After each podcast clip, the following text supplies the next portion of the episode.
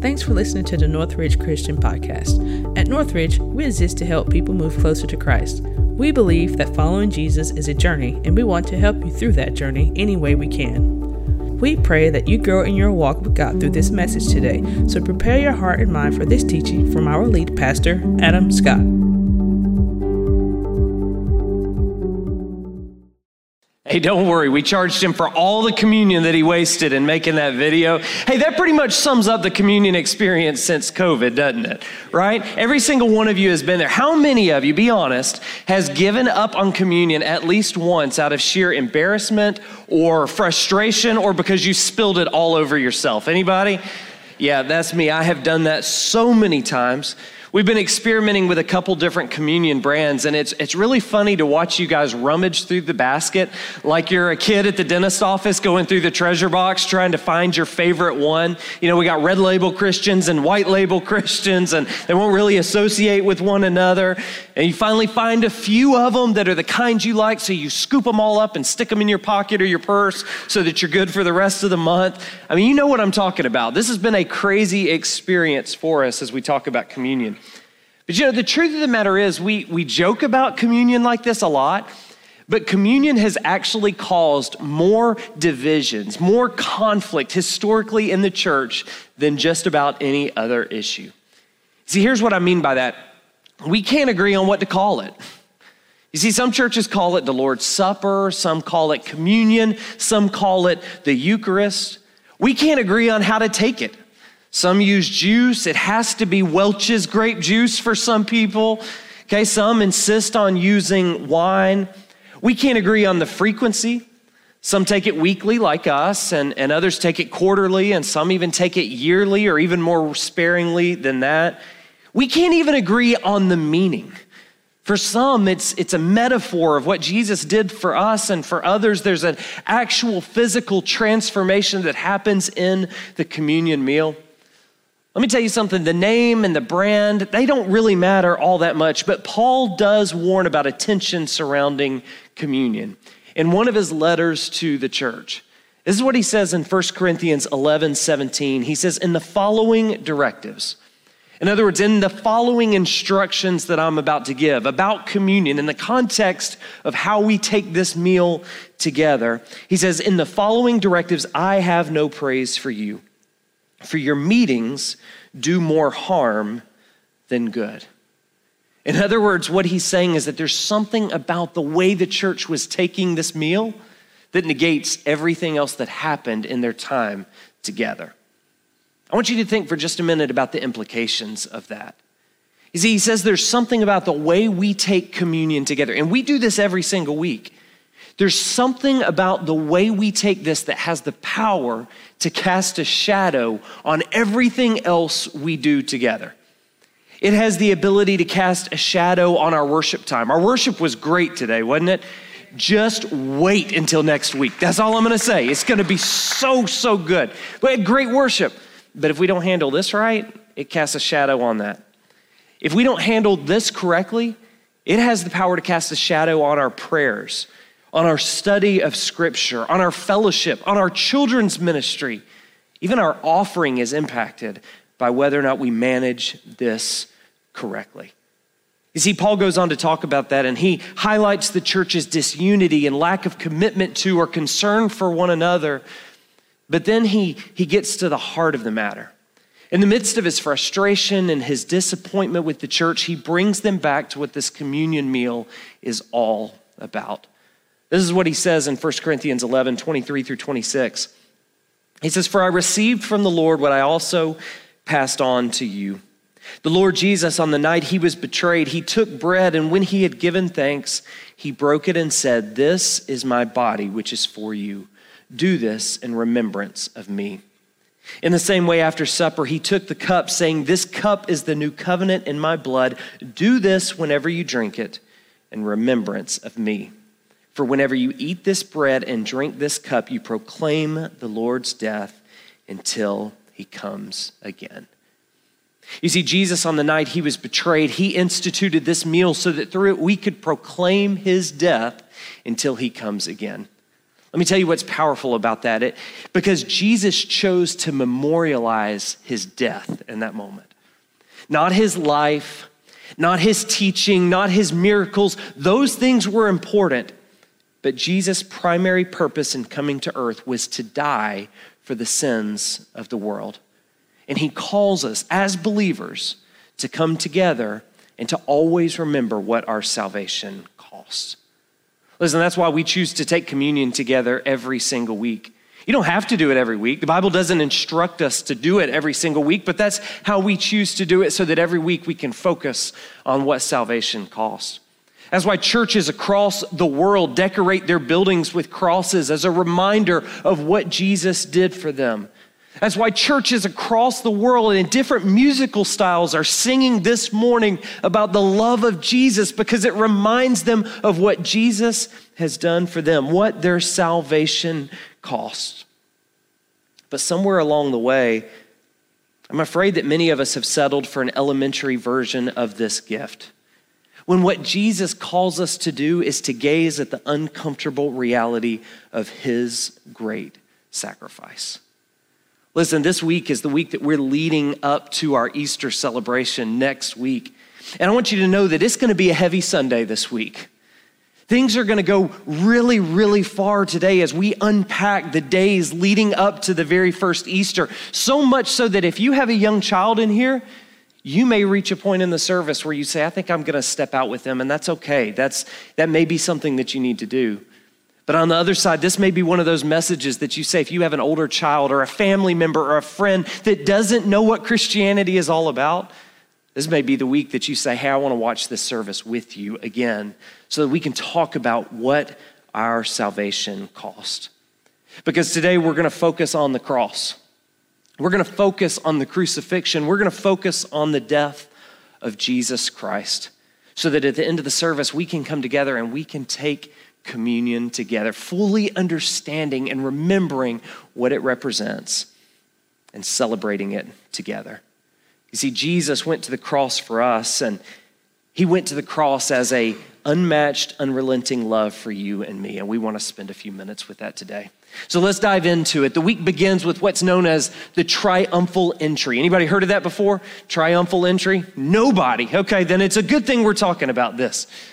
Jesus comes in and it's referred to as the triumphal entry, but Jesus fulfills scripture by riding into Jerusalem on the back of a donkey.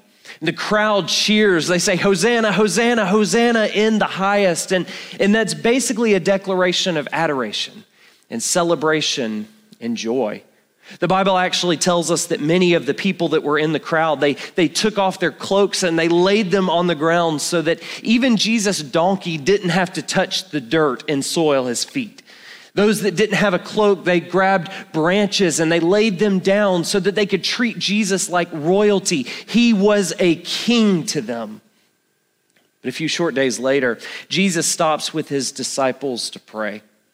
This is something he's done a ton of times before, but when he pulls off with his disciples on this night, there's something different. There's, there's an urgency in his voice, there's an intensity in his eyes. And Jesus begins to pray about what he knows is about to happen to him. Now, as he prays, he, he falls to his face and he pleads with God. He says, If it is possible, please find another way. You see, Jesus understood what he was about to go through, and he said, God, if there is any way that you can let this cup pass from me, if there's any other way we can achieve salvation, please find a way to do it. In that moment, with the full realization of what's about to happen, he felt so much pressure and stress that he began to suffer from a condition known as hematidrosis. What this means is, is that the blood vessels in his head began to burst and they began to mix with his sweat glands. And that's why the Bible tells us that he literally began to sweat drops of blood.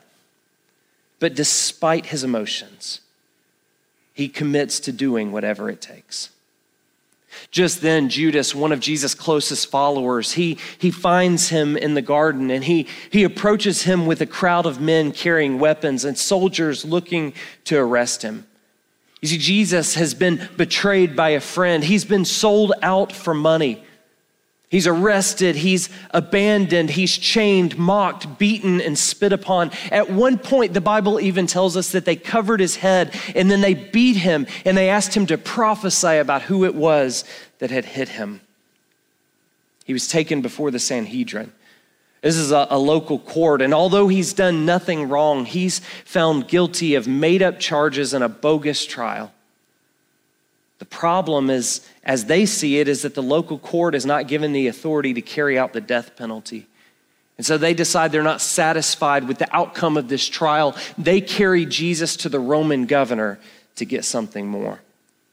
Before the Roman governor, many of the same voices that cried out Hosanna just days before now chant for his crucifixion and his death.